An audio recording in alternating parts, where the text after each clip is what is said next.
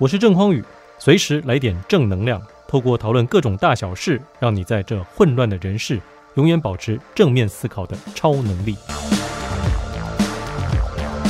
Hello，各位朋友好，我是激励达人郑匡宇，总是透过自己的故事还有社会时事来激励你，也希望能够带给你更多的正能量。前几天呢，美国的众议院议长佩洛西来到台湾参访，在立法院拜会的时候呢。口译员的举动啊，引起非常大的讨论。有一些民众觉得，诶，这个同步口译员常常有打断裴洛西说话的举动，实在是不礼貌又有失国格。但是也有人为这个口译员缓颊，说呢，这现场的状况非常多，包括麦克风一直出问题，而且当下又是现场的口译啊，难度非常高，所以希望大家不要对于这位口译员过于苛责。针对这个事情啊，我有几点看法跟大家分享啊。首先呢，如果大家有去仔细听这位口译员他口译的内容啊，你会发现其实他是非常杰出的。基本上他在翻译口译的时候没有什么错误。就以逐步口译这件事情来说，我觉得他的品质算是很好的。但问题就在于呢，他跟裴洛西的默契不佳，而抓不到可以口译的时间点，所以会让听众觉得哦，这个裴洛西好像数次被他打断。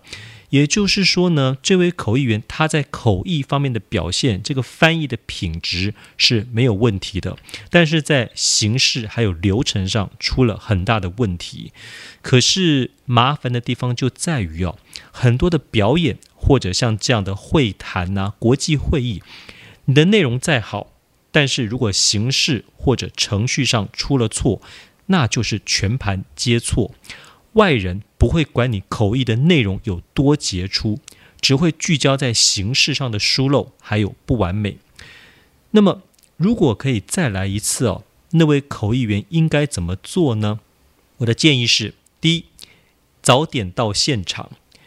我们必须要早点到，来确保类似像麦克风这样的设备是有电，并且是音质无余的。即便是像立法院那样子的国家级殿堂啊，也非常有可能在设备这种小地方上面出纰漏。所以，我们一定要保持警戒，及早处理，是口译员或者是主持人一定要具备的基本素养。第二。我们绝对不要被权势所震慑。为了高品质，我们必须先和讲者进行沟通。其实，讲者习惯一口气讲一大段，让口译员找不到口译时间的这个问题呢，是完全可以在开始翻译之前就先和裴洛西议长沟通，提醒他讲个两三句、三四句之后呢，务必要先停顿，让我们进行口译。而即使讲者忘了，依然滔滔不绝，一直讲下去的话，那么就让他说，然后在他换气，或者是看到台下有人提醒他必须停一下，让口译员翻译的时候，再把刚才讲到现在的内容做一个大要的翻译就好，而不是急着说“哦，sorry”，这样子打断讲者，坏了节奏，也给人不礼貌的印象。总之，我觉得当天那位口译员真的很可惜啊。明明口译的品质没有问题，却在这样的形式和程序上，让自己过去多年累积的实力还有形象功亏一篑，真的是让人非常遗憾。但是我也希望呢，他能够振作起精神呢、不要轻易被网友的批评给打败，失去了斗志。